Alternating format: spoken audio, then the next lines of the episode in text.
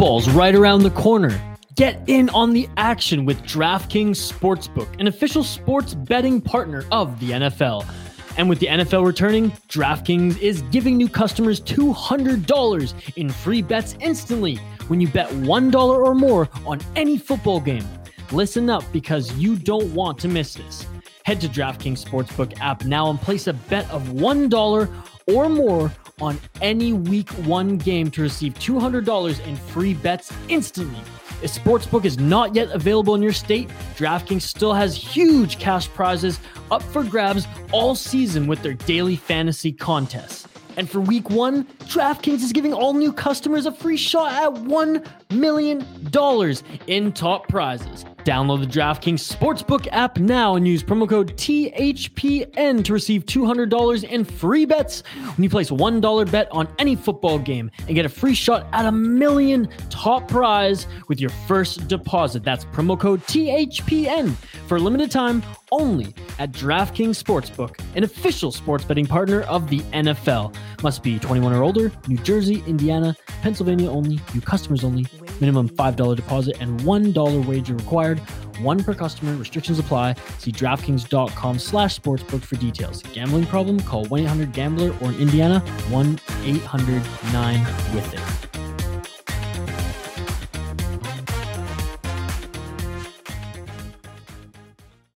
Today on the Sota Pod, we're jumping right into the Hoppy Hour. Hoppy's not going to be here next week, so we have a lot of hockey talk to cover. Reminder to check out Brewery Travels every Thursday here on the Sota Pod feed. Hoppy, the Canes, they big dick Montreal in revenge, and NHL players, they're back at the Olympics. All that and more in episode 195 of the Sota Pod. Let's go.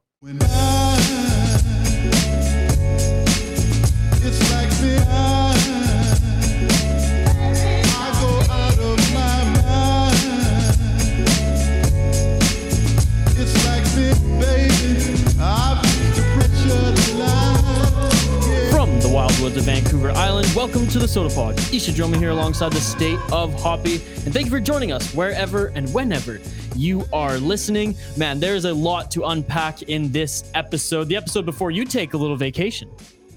Yes. Gonna miss the next two here, and while that saddens me, I'll be on a beach in Hawaii, so I really don't feel that bad.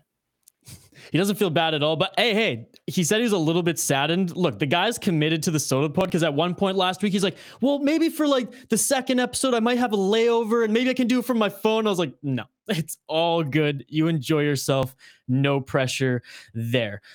Speaking of pressure, there's the Montreal Canadiens, man. They're feeling the pressure. We'll get into all of that and more in our NHL segment. I just want to remind everyone quickly that you can hit us up on Twitter and Facebook at the Sota Pod. You can leave a text message or voicemail at 612-324-1684. We're totally interactive here on the Sota Pod. We love to connect with our listeners. You can leave us your wild takes, your NHL takes, your hot sports takes, suggestions for Tim Peel's hot mics, or you can even send us a story for Make Good Choices. I didn't say it in the intro, but we have a Tim Peel's Hot Mic of the Week, a late edition here on episode 195 as well. The Sota Pod and the Hockey Podcast Network are proudly powered by DraftKings, the leader in daily fantasy sports. Use promo code THPN upon sign up for a bonus. And if you're a regular user, plug that promo code in for weekly deals. On the other side, the Hoppy Hour here on episode 195 of the Sota Pod.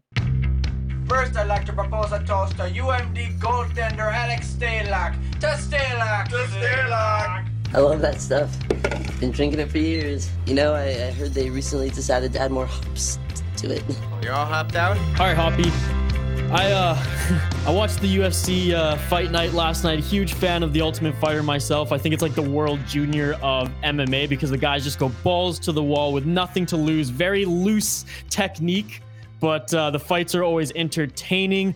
I got way too liquored up. Ran out of beer because I guzzled that all last night, as well as most of the vodka. So I have my final shot of of my Salt Spring vodka that I'm about to drink. And I'll talk a little bit about the last beer of the pod pack, which I indulged last night momentarily. But what do you have on tap today? Well, as you mentioned, I am going out of town here for a week. Didn't make sense to get beers to sit in the fridge over that time. So we go back to the well, had another dabble of Northland vodka. And it doesn't hurt that Mark Parrish is the only player on my all Minnesota team that actually interacted with the post. So yeah, can I just say thank you, Mark. I don't know if you listen to the podcast now, but he followed me on Twitter. So that says a lot there, because I know I tweet a lot, especially last night in a drunken UFC. I don't even know what the word is. Excitement. Like, it was just a fun night overall. But anyways, here, cheers to Mark Parrish. Cheers to Northland vodka. Cheers to Salt Spring vodka. And hope Hoppy has a great holidays over there. Hope you're drinking a lot of vodka over there on the beaches. I'll drink whatever I find, man. But it's definitely going to be a Russo-esque stint for you, where just like me being followed for like a week, and then something happened where I scared him off. Is the over-under going to hit for Parrish following you? Hey, maybe that's a clip for our listeners. We'll see how long it takes. I don't know. Mark likes all my tweets. We help pump Northland. I think he's just like, you know what? These guys do a lot for me.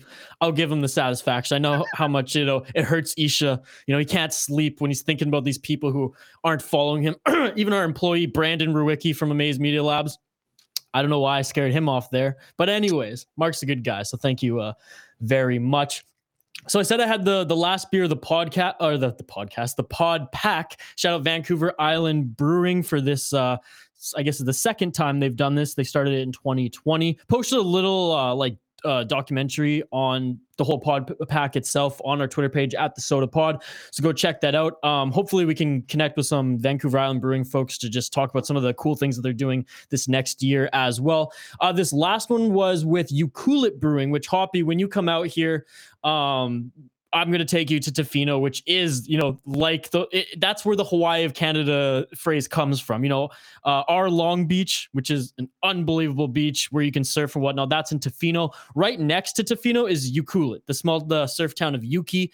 Not surf beaches, but resorts, a cute little town. That's where, like, the culture of that area of Vancouver Island is, where Tofino is very much like a touristy spot now. Have never been to Ucluelet Brewing. I don't know if it's new or not, because I go to Tofino in that area at least once a year. This one's the Wave Walker. It's a Hellsbock, and I've never had that type of beer before. Maybe I have, but never have actually purchased it, read the can, whatnot. Maybe someone bought a beer for me and it was one of those, because it had a familiar taste, very, very rich. Now, maybe you're more the expert on it, Hoppy. I don't know if you've dabbled with Hellsbocks much at all, but that's what I found. Really enjoyed it. Not necessarily a refreshing beer. It's a rich beer that I don't know if it's good for summer season or winter season. Maybe it's a fall or spring type of beer. What are your thoughts on it? I've had a big range, to be honest. A lot of the hells that I've drank have actually been a lot more bitter. So I don't know. I think it can kind of be a pretty wide spectrum. And I got to ask, did you enunciate the L in Walker when you read that can? Maybe. I don't know. You have to listen back. Walker. Okay. It was it wasn't that pronounced, but it was Walker. Just a soft little L. I don't know. Hey, talking to Q every Wednesday, I think he's rubbing off on me a little bit. There you go. That's where I insert Tarasenko's clip. Anyways. What's a rub off means? So you feel bad for the Gopher football fans, you told me. Oh, I mean, first I feel bad for myself, because I'm decades into the pain of being a Huskers fan. The last time they were good, I think I was 7. But yeah, it's just funny that you see all of the Gophers fan trying to insert some rivalry, kind of like with the Chargers and the Vikings, that just kind of came out of nowhere via social media. And I don't know, I'm pretty convinced that the only reason Gophers fans take jabs at the Huskers is because it's the only team in the Big Ten that's decisively worse than the Gophers. So I don't know. Maybe they'll prove me wrong this year. Maybe the cheerleader coach will push them to the promised land, but I'm skeptical. Hey, so much hype though. Everyone loving the return of college football. I see just absolutely. I don't care which team. Yeah, there you go. I just see all the love on Twitter, which again, up here in Canada, that there are the diehard college football fans that it's huge. It's in every market. Hell, it's somewhat worldwide too. As I have some friends overseas in Europe who are college football junkies too, even over the NFL. Obviously CFL takes the cake, but that's a story for another day. Most college teams could beat CFL teams. Yeah, I don't know about that. Most, I'd say probably the top tier ones. Yes. Majority, meaning more than half. We're getting closer, but anyways. The Lions won over the weekend, so I'm pumped. But yeah, no, that's super exciting. Our friends at Everything College Hockey, they're gearing up for the college hockey season. Again, not as huge up here in Canada, but since I've been doing the Sota Pod, connecting with everyone in Minnesota, like it's even got me pumped. Finding more and more ways to watch those broadcasts here up here in Canada as well. So Isha, have you officially, or maybe we're going to wait and figure this out leading up to the season, but like, have you officially decided who your Minnesota team is? Or is it a Minnesota team? Maybe that'd be even worse. I know. I was like thinking just doing like, I don't know, like North Dakota or something Gross. Just to piss you off. Gross. No, it's honestly, it's probably going to be the Gophers. Like, I don't think I have a choice at this point. I think. Welcome to sadness. Yeah, I know. Brett's probably like, Isha, why? Well, shit. We got Brett and a couple other friends. I know Micheletti for sure, who are going to be Mankato. Yeah. We've obviously got our friends up at St. Cloud in Beaver Island who push really hard. They go to the games. Alexis, I guess I don't even know if she's a Gopher St. Cloud fan at this point. What's Bakke? He's not a Gopher fan, is he? Oh, no. Bakke's big Duluth. Right. And then pretty much the only Bemidji friend that we have is our boy over at ECH. So, hey, you got to give it to them though. Hey, yeah. And no one, and rightfully so, is a fan of Wisconsin. Thank God. Yeah, or St. Thomas as of now. they're definitely going to be most people's least favorite. There'll be some who say the Gophers still, but if we're all being honest ourselves, no one really likes St. Thomas. Honestly, as it sits right now, if we're just going to go with like recency bias, my favorite team's probably Bemidji because they embarrassed Wisconsin, and nothing makes me happier. There you go. Excited to bring back the MNCAA segment as well, and our boys from Everything College Hockey who will be joining us again when the season starts. All right, on the other side, like I said, a lot to unpack in this next story, Hoppy. You're listening to the Sota Pod, episode 195, presented by the Hockey Podcast Network.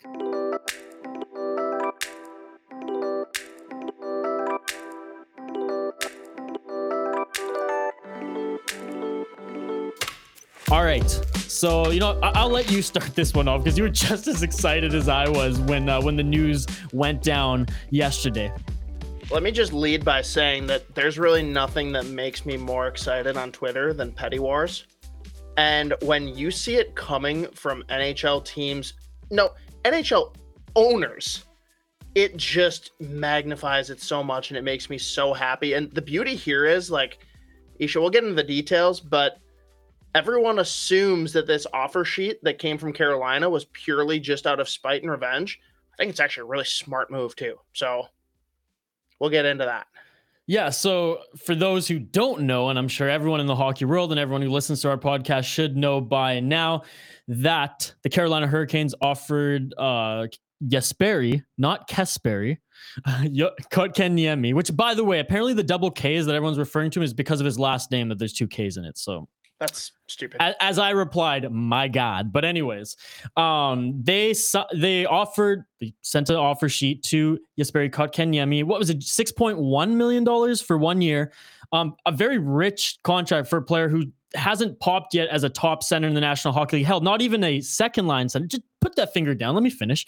And they essentially, like Hoppy said, not only did they show revenge for what Montreal, you know, tried to do with them last year, which was offer Sebastian Aho an offer sheet in which he signed and the Carolina Hurricanes matched it, but they put Montreal into a corner as Montreal is, you know, they're up against the cap. They're not necessarily they're not the Stanley Cup, run team that they were last year. They lost some key pieces.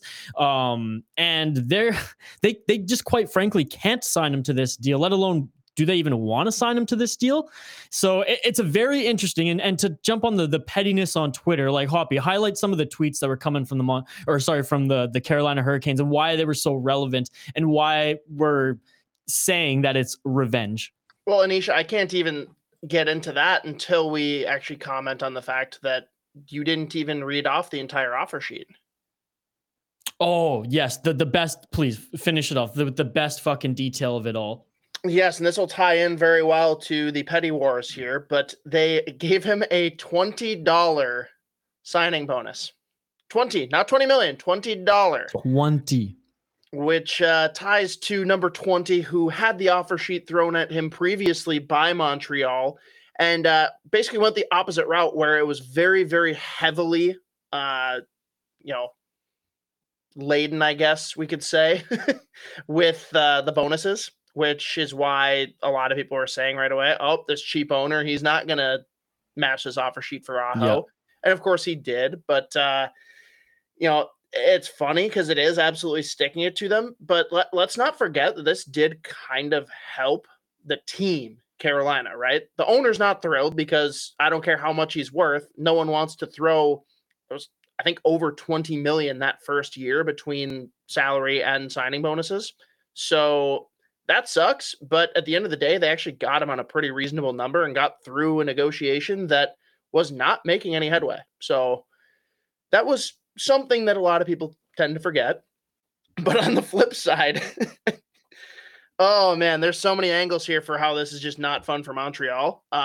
Especially because Carolina tweeted in French too, and they tweeted pretty much the exact same verbiage as when Montreal tweeted that Sebastian Aho had signed the offer sheet, and pending to become a member of the Montreal Canadiens. Obviously, Carolina had to match, which they did. Carolina sent out pretty much the exact same verbiage in a tweet, and then tweeted it in French. Like, fuck, man. A+ from that team social.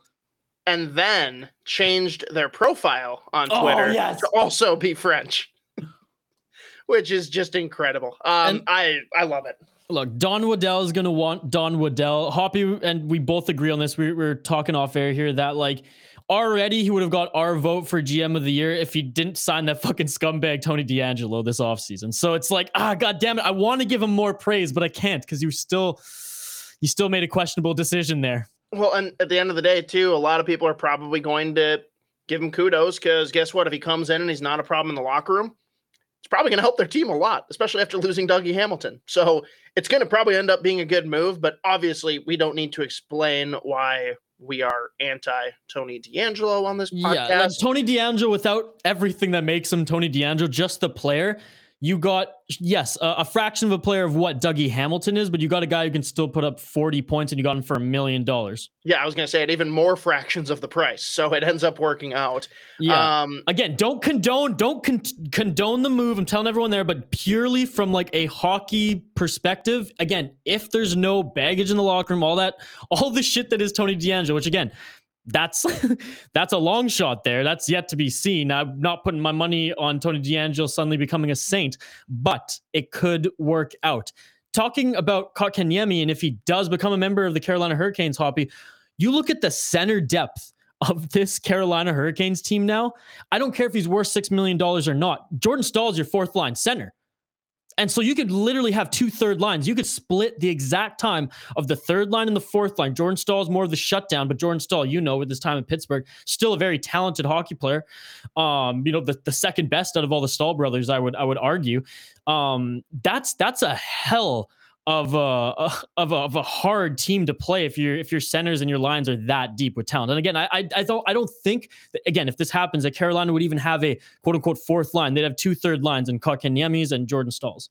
Or you have the flexibility to take any of those second, third, fourth line guys, basically anyone not Aho, and shift them to the wing for that middle six group.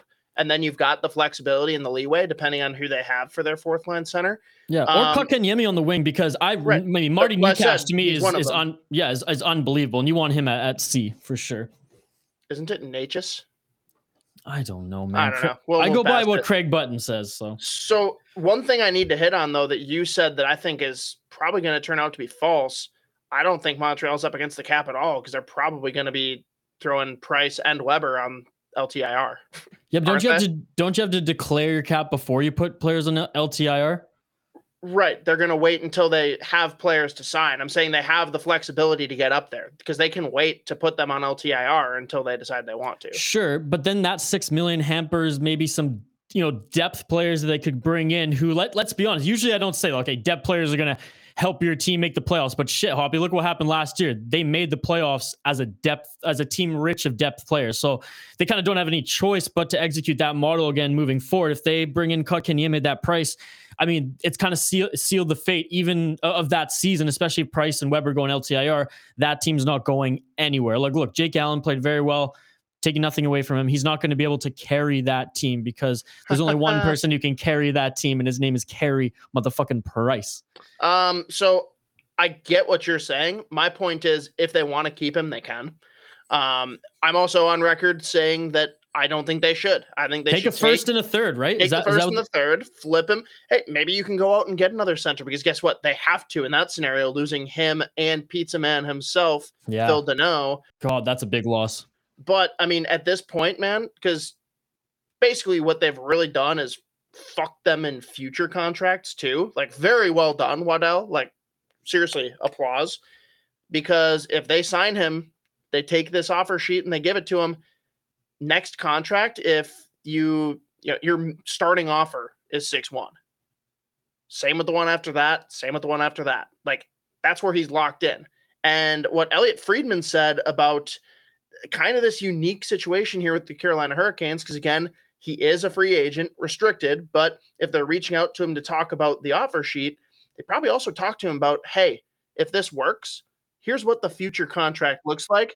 And I bet it's smaller than 6.1, but it's long-term and it's something that he likes, and they would be very, very well off to bring someone in like this. So I think Carolina gets all win here because either they stick to Montreal or they actually get the player they want. And look, and in his extension, you better believe that the signing bonus is more than $20. So, it's pretty incredible. But so I hope it's a Canadian dollar bill too, so they could just like show it, and then post it on Twitter. Ooh, I like that. With a Budweiser, with a Molson Canadian can behind it. Ooh, maybe they get Frenchie from Talladega Nights to come out and announce the signing.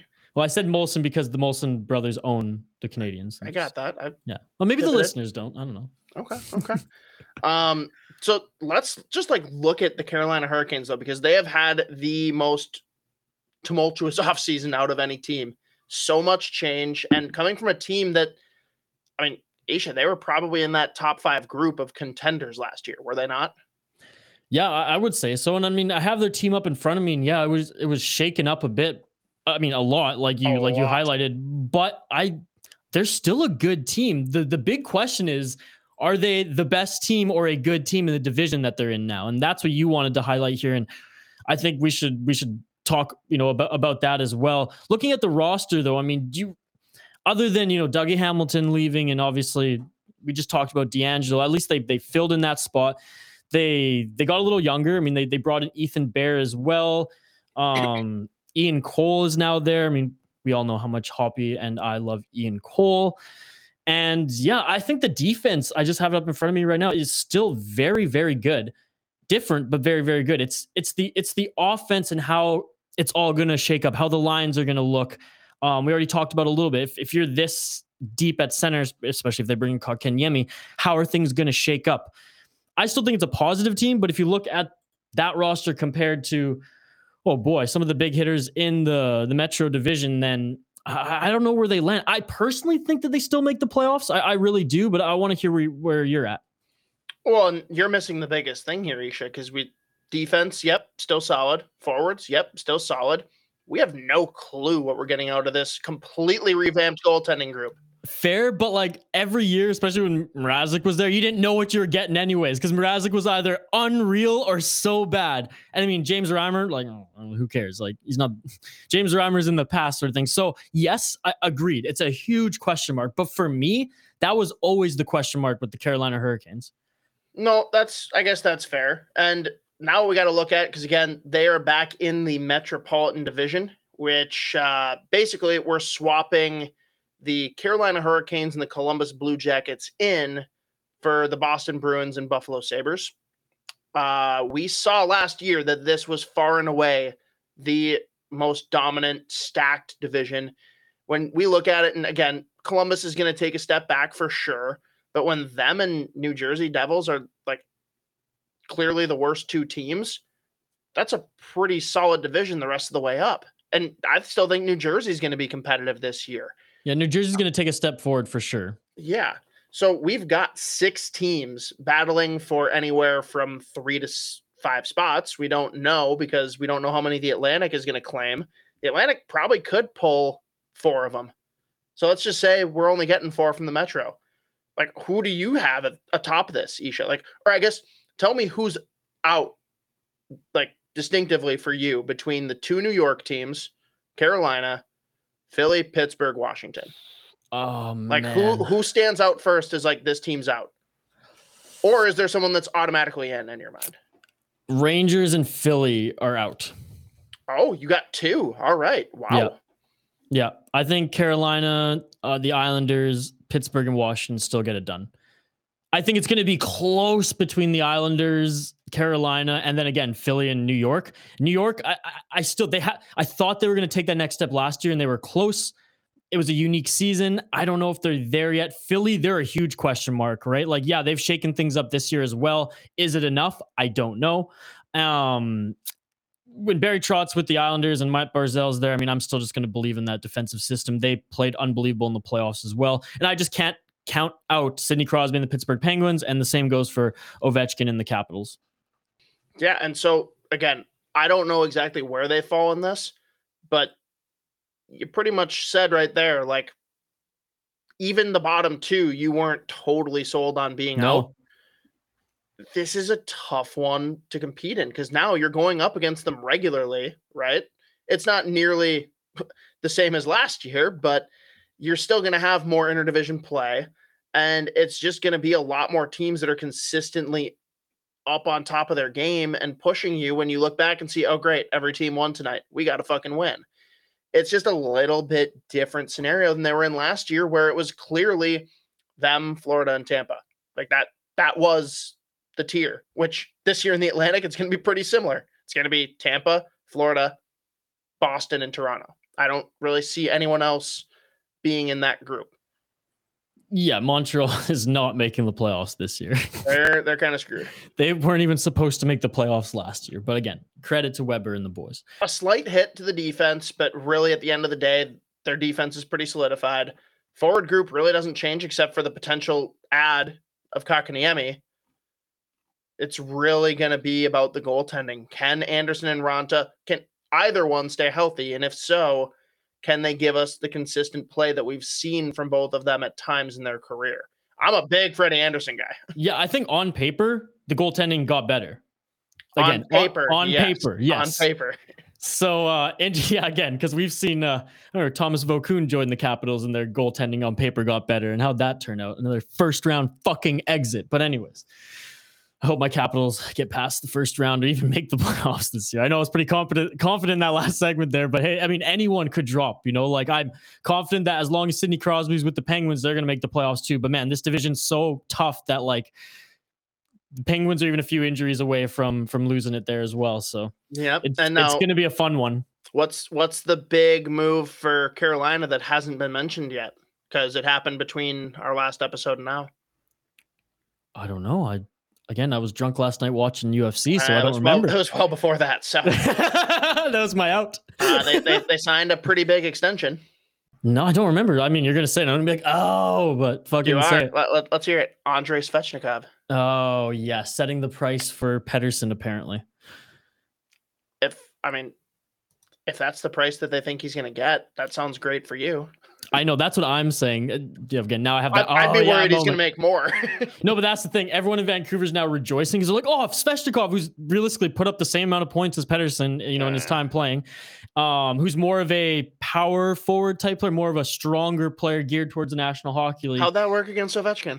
Yeah, okay, he fought Ovechkin, okay? The guy's not a fighter. He's not a boxer. You said stronger. Yeah, he still could be stronger. I mean, no, Ovechkin, he's got that old man fucking crazy-ass strength. The guy doesn't even have to work out, and he can still, like, a guy can beat up anybody. But anyways, a lot of people are saying, oh, well, that means Pettersson's going to come in at, you know, under $9 million. And then, you know, Rick Dollywalls and Sportsnet and Athletic Writers were like, yeah, don't be fooled. Like, this is Don Waddell just doing great work here because, you know...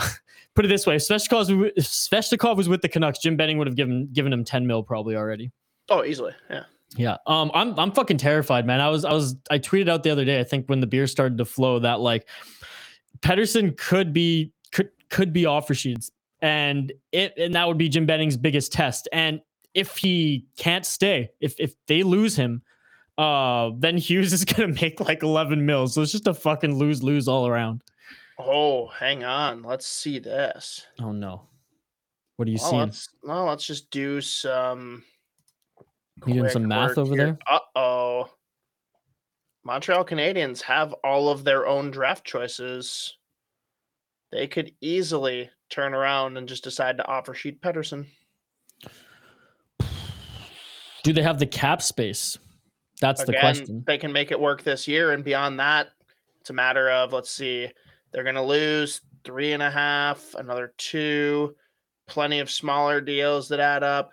I'll really say this down to, yeah, Pettersson will not want to play in Montreal because Montreal's not a winning team, and that's the only reason why we're, as Canucks fans, we're scared that he might not stay here right now, because the Canucks, they have a chance because the Pacific is a dog shit division right now, so they have a chance to make the playoffs and be competitive. But Pettersson's been very, very vocal, and Hoppy's even highlighted it on the podcast that he wants to win. So okay. Does he have a better chance?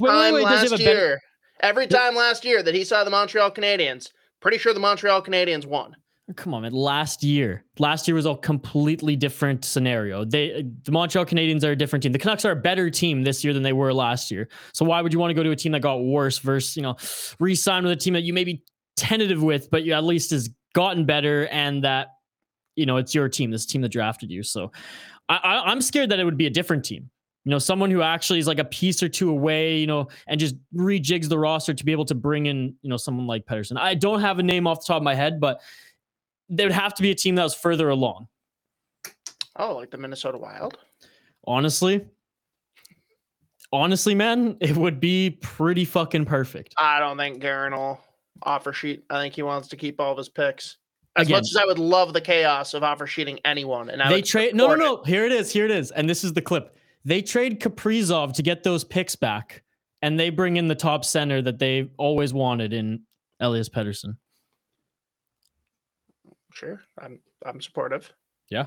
I mean, let's ask Derek. He'll fucking start this on Twitter. We can get him behind this probably. He'll get a poll going for us. He'll get a poll going. You hear that, Derek? Get a poll going. I expect one Monday afternoon after you listen to this. Would you trade Kaprizov for Pettersson? Pretty much, because that's how it would play out. Oh man, I can't wait. We're going to, I guess we'll tease this now. We are going to do another like preseason division beer bet, devoted episode. It's going to be a lot of fun. And you're not going to delete them this time either. And I will not. It was an accident. How many times do I have to tell you that? It was an accident. You can go back and see the history on your sheet. You're like, nope, it's just gone.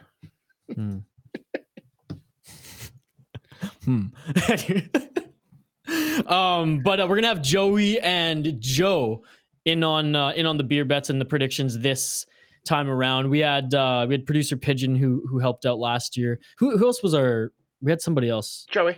Oh, and Joey as well. Okay, there you go. But yeah, very excited about that episode. When do you think we'll do that? Sometime in September. I'd say later September, early October is when we'll probably have a different episode dedicated to each one. Which I mean. High level, Isha. So we've got the Metro, which is stacked. The Atlantic, which is like literally 50-50 top heavy. Top four are great. Bottom four, and not so much. Central which is that's tough pretty. Too. They're close behind the Metro as far as like how deep they are. I agree. Here's a fun one off that though, Isha. Would you rather have the Devils and the Blue Jackets in your division, or the Coyotes and the Predators? Oh, Blue Jackets and Devils, 100%. I wouldn't. Really? Oh, yeah, I'd much rather play against the Coyotes and... Coyotes, whatever. But Nashville, I still... I'm not going to be as bullish as I've been on... I bet Devils are better than Predators this year. Oh, I'll take that fucking bet right now. I don't think they're going to have a better record.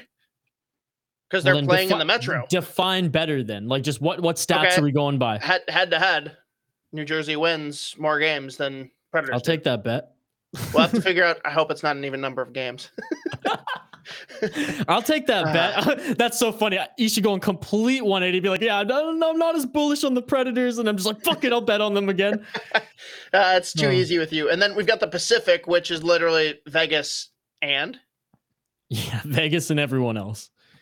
I mean, the Calgary Flames, maybe they do something. The Edmonton Oilers, maybe they do something. But Ducks and Sharks are the only ones that are like decisively out, in my opinion. Honestly, again, on paper, the Vancouver Canucks are going to be at the top of the Pacific. On paper. What's at the top? Does that mean top four? That means just somewhere under Vegas. So everyone is. I would say that they could go as high as second or just be a playoff team. And that's how much of a wild card this division is. I think this is a big year for Edmonton to show out. They either need to dominate in this shitty division or there's going to be heads that roll. That's the thing. My eyes are already rolling. It's just like, I've had no confidence with the Edmonton Oilers. I tried to get on the train when Nuge, Eberle, and Hall were there. And, you know, Dubnik was on the back, same with Petrie. Like it was a great budding young team. You know, that lot, like I had to jump off that wagon right away. And there's ever since it just stung too much. I mean, I bought like an Edmonton Oilers snapback that's just like gaining dust on my shelf because I'm too ashamed to wear that thing, you know? Anyways, I've lost all my confidence in the Edmonton Oilers. And furthermore, they have Draisaitl, McDavid now, not Nuge and Hall and Eberle, and they still can't get it done. Like, it's not the players' fault. Yeah, oh man, what an off season for the Oilers. I mean, you said it there. They got to put up or shut up, or it's gonna be a scary offseason for Oilers fans if they don't do anything this year. And it's like they have to do well in the playoffs because if they don't make the playoffs, it's over. Like I think they horrible. Have to make the playoffs and they have to win a round. If they don't do that, they got to be Western Conference Finals sort of team, or else it's like no, because they have to beat Vegas to get to the Western Conference Finals. I think if they go to 6 or 7 with Vegas. It's man, the Canucks went 7 with Vegas. I'm sorry, like yeah, that was a couple years ago. They have to beat them. Well, they weren't. The Canucks had no business being in the playoffs that year, and they still went 7 with Vegas. They won the play-in round. Being in the playoffs, no, they won a play-in round against the Minnesota Wild. They were the higher seed in that play-in round, which means they would have made the playoffs without a play-in round. I'm saying the Canucks had no business being there. They were an awful team that year. But they caught fire in the playoffs and were able to go, 7 games with the Vegas Golden Knights. Whatever you say. What I'm saying is I don't think that doesn't satisfy me. Sure, like it's fine. It's a fine bar. People can agree with you. That's okay. With me, no. The Edmonton Oilers, they've been fringe for too much time with McDavid. They have to be dominant this year. It's fuck it, blow it up. So the Vancouver fan is the one that's going to dictate what the bar is for Edmonton. That's not a conflict of interest at all. Not at all. So what's the bar for Vancouver this year? Is it just make playoffs and participate? Yeah. Participation badge all the way. Okay.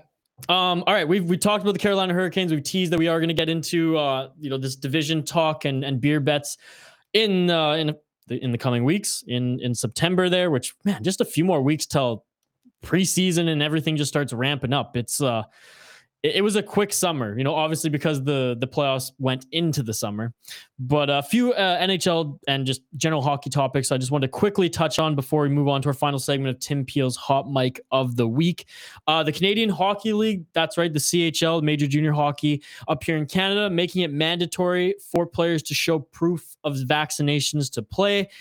Not surprised here at the least. I made a funny tweet though that was like, "Oh, there's gonna be a lot of angry like Saskatchewan dads pulling their or Northern Alberta and Saskatchewan dads pulling their kids out of hockey," and it caught a little bit of fires. People were like, "Well, where are they gonna go play then?" Blah blah blah. And I was like, "Well, Junior A hasn't made this announcement yet. I'm sure every AJHL team, SJHL team, whatever BCHL teams have room, they'll take these guys in, right away." But again, at the end of the day, just wanted to highlight that this is the world we're living in professional sports. We've seen that there were a lot of issues in junior hockey with the COVID-19 virus. I mean, just look at Rossi and him losing a whole season because of just how the world junior in that bubble, quote unquote, which it wasn't a fucking bubble at all, as so many kids got sick and were exposed to that. I'm not surprised that they want to make sure that these guys are healthy, and probably Rossi facilitated part of that decision too. Like, we don't want kids to get this fucked up and potentially lose their lives or their playing careers as a result of us just being a little careless or, I don't know, appeasing those on a certain political side. Do they have any kind of plexiglass rules that would apply to, allow you to not be vaccinated? Sorry, that's just a Kirk Cousins jab. Okay. Oh, yes. I was actually watching a bunch of what he said or what he's been saying the other day. It's pretty funny, but hey, I mean, there's those in the hockey world, and actually those I work with, it's pretty funny how you see a lot of people's true colors when the world's faced with a little adversity there. The NHL, Hoppy, and this is very exciting, as you said various times that you really want this, but didn't believe it to be true. And again, until the skates hit the ice, we don't know if it's going to happen 100%, but it has been reported that the NHL, the IOC, and the IHF are going to make a statement very, very soon, either, first thing tomorrow, Monday, or today here on Sunday, that the NHL has reached an agreement with the IHF and the IOC to have the NHL players play in the Winter Olympics. I'm so excited for this. The Olympics, the Winter Olympics, though Canada dominates in a lot of the sports there, it's not the same without our NHL players playing on the ice there. The finals, be it USA and Canada, especially the USA and Canada games, they don't have that magic without the NHL players. I mean, I don't want to, no disrespect to any of the North American players and any of the players who played in the last Olympics who obviously weren't in the NHL. They are playing at the highest level in their respected leagues that are outside of the NHL. And again, I waved the flag strong for our Canadians there, but it was at the end of the day a very, very diluted tournament where Germany, was making waves and where obviously the Olympic athletes of Russia just kind of they went through that tournament like it was nothing. And Kirill Kaprizov, sure, he's got a gold medal, but let's be honest, it wasn't a real gold medal. This is where it wasn't even for Russia. Yeah, exactly. He didn't even get it for Russia. He got it for he was an Olympic athlete. So I've gone on a little bit about that. People obviously know my position. What are your thoughts? I mean, I'm obviously thrilled about this. And you talk about, again, taking nothing away from the players that went this past run in 2018. Two of the best players on that team were Jordan Greenway and Ryan Donato. If that gives anyone context, that forgot what that was about. Yeah, we had Gilbert Brulé. I love the Olympic hockey because, again, it's the world championships and stuff. That is what it is. It's cool to see everyone play for their country, but the players care a lot about this. Yeah. Especially, I mean, in Canada, Isha, but you look at the Russians, they care so much about representing their country. It's bigger than a Stanley Cup for them. Seriously. And then you've got the Scandinavian countries, you've Sweden, got USA, Finland, yep. Man, these are really, really rich, talented countries, great nations. And it's fun to see them put on their colors and see the rosters get shuffled up a little bit, right? Cause let's be real. The All-Star game has been diluted over the past decade or two to the point where it's not even a real game, but this is a way to see the best players in the world playing with their countrymen, right? And just seeing a different look. It's best on best. And I'm not going to lie, man, even though it stung like hell when USA took silver to Canada, there is nothing more exciting than seeing that for a gold medal game, seeing it go to overtime. That's what it's all about.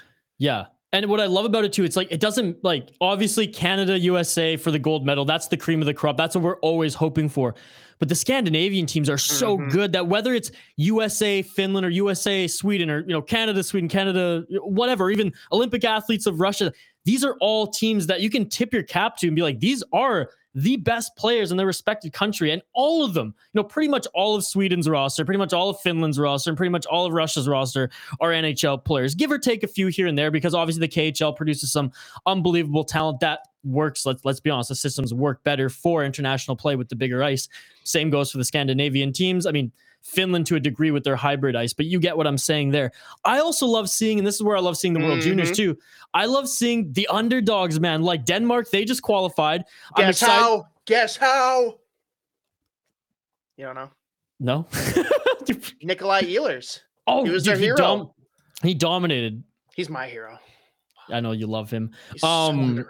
I always love, especially in World Juniors, you're following the Swiss team because I know they have a great junior development program. And obviously when the junior players get a little older, they're going to graduate to the Olympic program. And, Swiss, they're a rising team as well. But even just some of like Latvia, whenever Latvia's in, they just go balls to the wall. It doesn't matter who they're playing. I remember Latvia played Canada and it must have been 2010. I think it was 2010 anyways. And it was Luongo was a net, but it was a crazy game. Sure, Canada outshot them like crazy. Luongo only had to make 10 saves, I think. But Latvia's goalie made 50, I think it was 55 or 58 fucking saves. And it was just one of those games where it was a 3-1 game or it was a 3-0 game or something like that. The goalie played his ass off just because he was on the biggest stage. He's putting everything on the line. And those are the storylines that true best on best, because again, world championship, those are players who want to be there, want to represent their country. But Olympic teams, the best in the world get cut. That's how much of a cutthroat tournament it is. That's how much the players, are driven to be there. They'll go to camps and the best, some of the best in the world for the respected NHL teams get fucking cut from these Olympic teams. Steve Yzerman didn't put Martin St. Louis on the Canadian roster in a year where he was top 5 in scoring. What does that tell you? I mean, it tells me that he knew what he was doing because he put Chris Kunitz. Because he ended up on the team. Stamkos got hurt. I know, but you put Kunitz there and they won a gold medal. But yes, he was an alternate. Kunitz wins championships, man. He got Crosby onto that Canadian team, and it was impressive that he did so. What I love about Stevie Y doing so is that and this is what I like about general managers of Olympic teams, especially in Canada. Again, I don't know how it's done in the USA program and others, but Canada, they don't necessarily just go down the list and go, okay, these are the best players, we're taking them. Obviously, they're all getting a shot in camp, but you see, the teams are built in certain ways. There's some GMs who wouldn't have had the balls to bring in Kunitz for that team, right? But Stevie Y did his due diligence, was no, if I'm going to get someone to put on Crosby's wing, it's going to be this fucking guy. Oh, he didn't play with him. Well, you know what I mean. Oh, okay. I don't, but you hear about the ones like Team USA, right? This is back. I think this might have been the year that they lost to Canada. Burke was at the helm picking the team, and somehow the audio got leaked of them having battle on which player should make it and which shouldn't. And he basically calls Bobby Ryan out as being a coward, doesn't have the guts to win. And he even came out and said, I picked Bobby for my team. I was just making arguments for every player. But it's absolute bullshit, Bush League, that kind of shit would leak out to the public, because that shouldn't be shared. Kind of like the Uber incident for the Ottawa Senators players. No, yeah, exactly. And Gerard Gallant getting a taxi cab out of Vegas.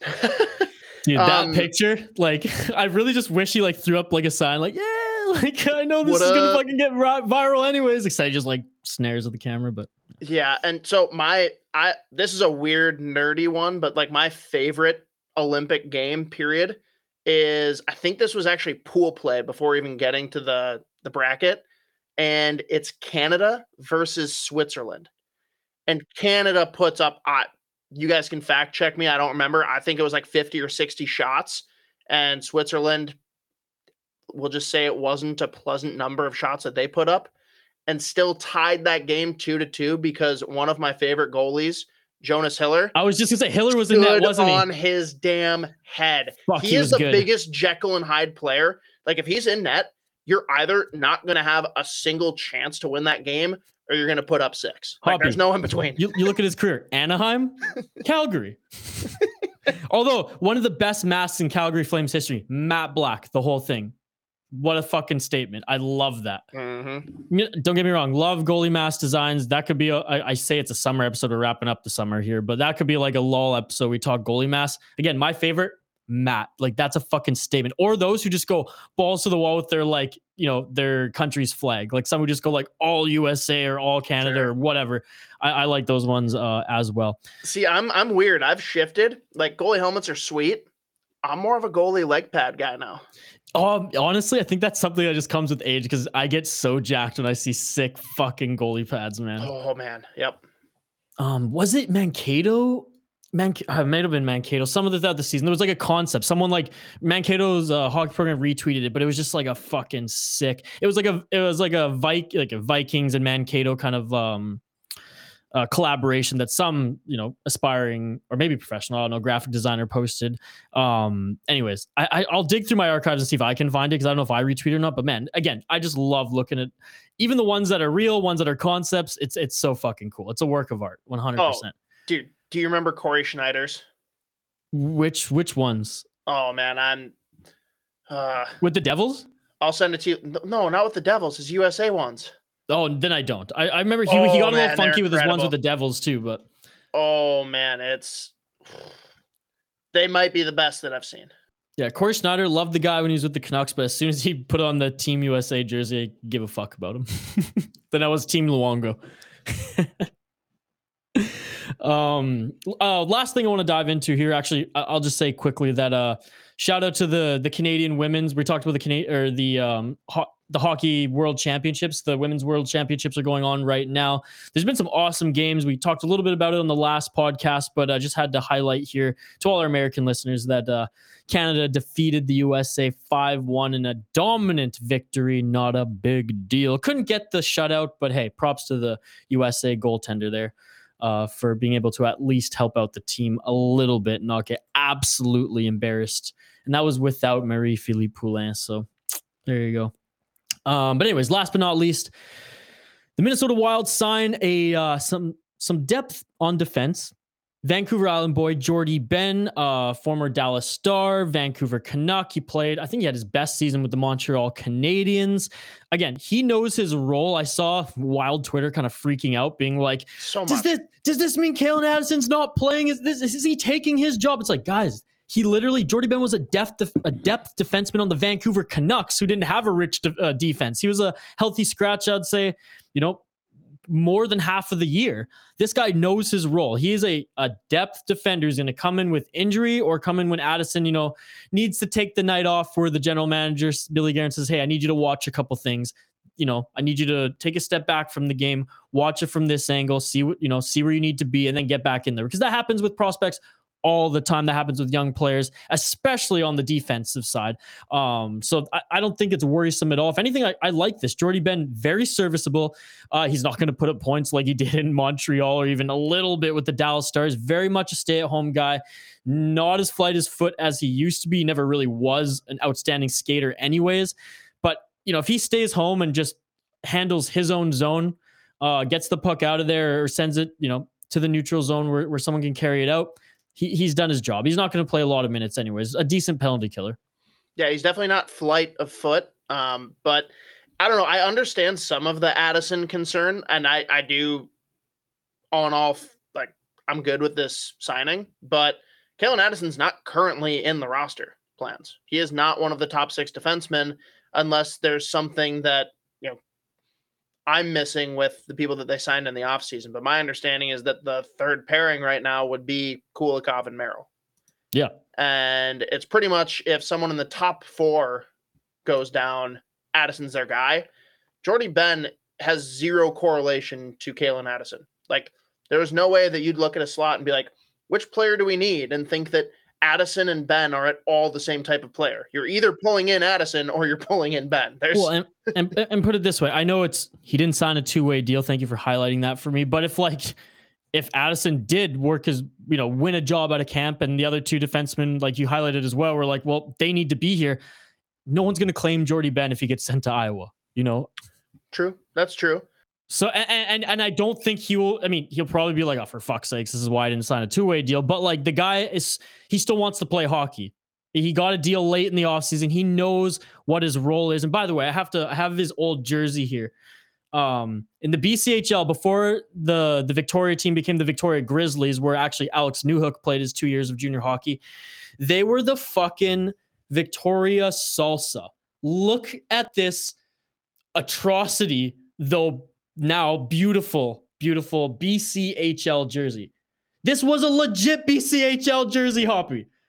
It looks like a fucking kid drew this. How, you know, awesomely terrible is this? I just don't even know how else to even describe that. Like, it is awesomely terrible. I don't know. Insane. Like, that was the BCHL in the 90s. It's cool as a fan to have and, like, be able to wear. If I saw my team actually wearing it, I'd be like, what the fuck? So before they changed, completely to the Grizzlies, they tried to make the salsa guy, well, I guess what is it, the Pepper?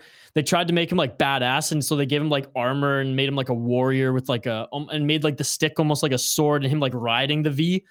But that lasted like 1 year. Then they went with those colors because then they went, what are they, black and yellow at that point. Then they put those colors to become the Victoria Grizzlies, which are now black and yellow. And Victoria Grizzlies play in one of the best arenas in BC, and I've been to quite a few of them. But anyways, I had that on hand, so I was like, oh, if we're gonna talk Jordie Benn, I have to. I think he played 2 years with the Salsa before they became the Cougars, and his brother, obviously, Jamie Benn, played 1 year for the Cougars before he jumped and went to Kelowna. There, both of them played for the team that actually, when I was getting into broadcasting, worked for in the VIJHL, the Vancouver Island Junior League, Junior B out here. They both played for the Peninsula Panthers before moving up to the BCHL. So shout out Pete and the Peninsula Panthers. I know Pete listens every now and then to the Sota Pod. All right. And the other thing that we have to hit on here, because like there was a ton of outrage with this signing, which makes zero goddamn sense for a 1 year, $900K deal. I have grown so tired of the people that just scream into the void about Brennan Manal. I don't give a shit anymore about his feelings or yours. I don't care if you think that we should have spent that money that we just spent on Jordie Benn on Brennan Manal. Clearly, there was an issue between him and Guerin. He didn't want to take a two-way deal. Guerin said, fine, goodbye. He goes and signs a two-way deal elsewhere. That tells me everything I need to know about the guy. He's probably going to be talented. He's probably going to find an opportunity at some point, and people are going to be bummed then. And I'm sure we'll have everyone on Minnesota Twitter reminding us of it. I just don't give a damn anymore about him at all. And this, again, has zero indication on what did or didn't go down in those negotiations. Chill the fuck out. Last segment, let's dive into it. Tim Peel's Hot Mic of the Week.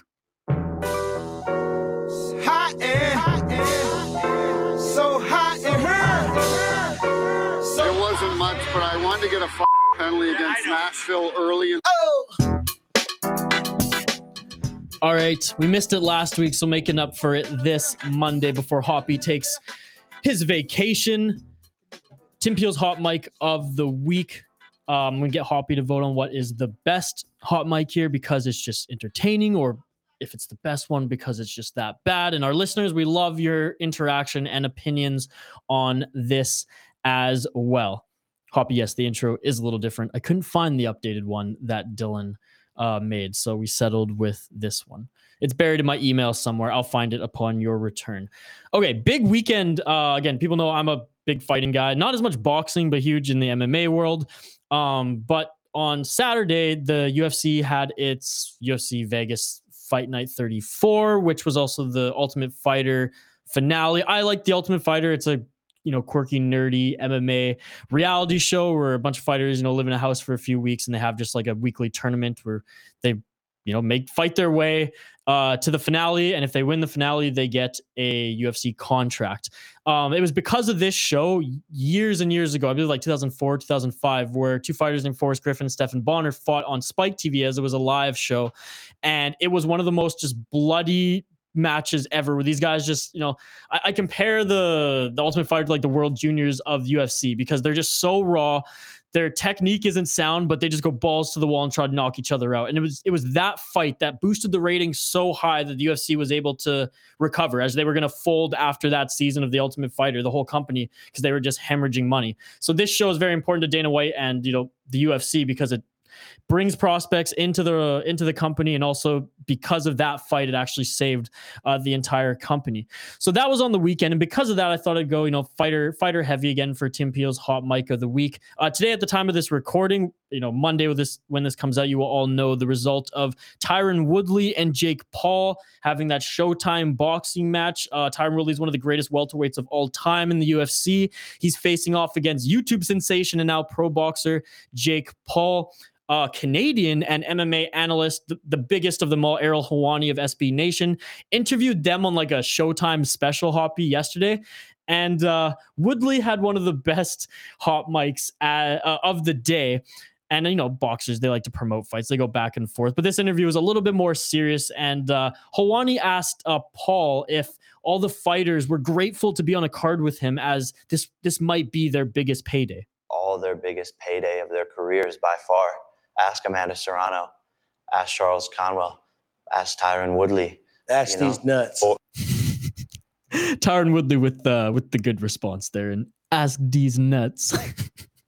Okay. And then there was just silence for like a few minutes as Helwani just tried to like not fucking laugh there. Oh man. All right. So that's the first one. Second, we're throwing it over to former UFC world champion Quentin Rampage Jackson. A lot of people know him, you know, for his one-off role in the A-Team remake as Mr. T. He's also with Ariel Helwani here.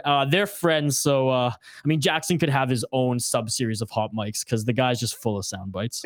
Most importantly, how are you celebrating tonight? And am I invited? You're not invited. But I'm going to celebrate my ass off, but I better not see your ass there. You don't want to be around me while I got alcohol in me. Homie. That'll ruin your night. That'll ruin my night. If I look up, I see your ugly ass face looking at me with this god-awful get-up. So again, Jackson, not surprised. He's very unfiltered, but the fact that like he's friends with Helwani and doesn't care that it's like a professional, I think it was even for ESPN at the time, he's just attacking him right there. Be like, you terrible get up, ugly ass face. Anyways, who takes the cake this week in a fighter special of Tim Peel's Hot Mic of the Week, Hoppy? I mean, the second one you just gave me is good, but it seems like too friendly and playful. Like I like it when it's more serious and someone that's like taking a dig at someone. Like, so if it was actually someone he didn't like, he's like, no, you're not fucking invited. That'd be a little different. Ugly ass face. And then the other one with Jake Paul, like I like the aspect that Woodley just like pops in the middle of it to throw in a joke when it's the other guy that's actually replying. So I kind of liked that angle. I'll go with these nuts. I like that one too, because I didn't see it coming at all. Because I know boxing fights, like they go at each other. It's a lot of theater you're trying to promote, because you looked at Conor McGregor and Floyd Mayweather, like they went at it. They went on their whole like bickering tour. And at the end of the fight, they embraced them and each said to each other, we just made so much fucking money. That's what they each said to each other, embracing after the fight. So, like there's a little bit of teamwork here in creating this event. But I mean, there were so many things over this weekend where actually like Jake Paul's camp were, openly dissing, Tyron Woodley's mom. And then like Mama Woodley jumps on stage in the press conference and tries to get at them. So like there was a lot of things that were off script here that like weren't supposed to happen. So there's a lot of heat, and I haven't yet decided. I'm a few hours out if I'm going to dish the money that you have to for these type of fights. I'm not a huge boxing guy. I'm more of a mixed martial arts, but we'll see if I can convince a buddy or two. I might jump on there after this, but okay. I have to ask though, do you remember the incident with the Vegas Golden Knights account? No. What happened there? Oh, incident is probably not the right way to put it, but we'll just say they got. Another shout out back to the great show that is Entourage. You got. I started watching it again last night. Oh baby. So someone like is messaging them in their DMs like, hey, I really love that number 2 guy. Who is that again? And they replied back like, thanks. That's Nick Holden. And they replied back, Holden D's nuts. Oh. And that went viral real fast. How is that one off my radar? Wow. I don't know. That's amazing. Because I'm a huge was it on the Doggy Style, the Chronic? Honestly, those albums are one and the same for me. It's like part one, part two. Yeah. So I love that joke because I'm a huge gangster rap fan, and that's one of the best skits in gangster rap album history. Well, that about does it for the show. It was a fun one this week. Unpacked a lot of NHL stuff, a little bit of wild talk, and another fun Tim Peel's Hot Mic of the Week. Thanks to those tuning in on Google, Spotify, and Apple Podcasts. Folks, the best thing you do for us this week, any week, is leave us 5 stars on iTunes and Apple Podcasts. Go listen to our website, thehockeypodcastnetwork.com, if you're jonesing for more hockey content. And on your app, please download the episodes before you listen, as it just helps our business. You can follow myself at VI Sports Talk. You can follow the Sota Pod at the Sota Pod. And you follow the Hockey Podcast Network at Hockey Pod Net. Hoppy, where can they find you? You can find me at State of Hoppy. most places, and you can find me at the beach all this upcoming week. I was just gonna say that you can find him at the beach for the upcoming week. Have a great vacation, man. Soak in the sun.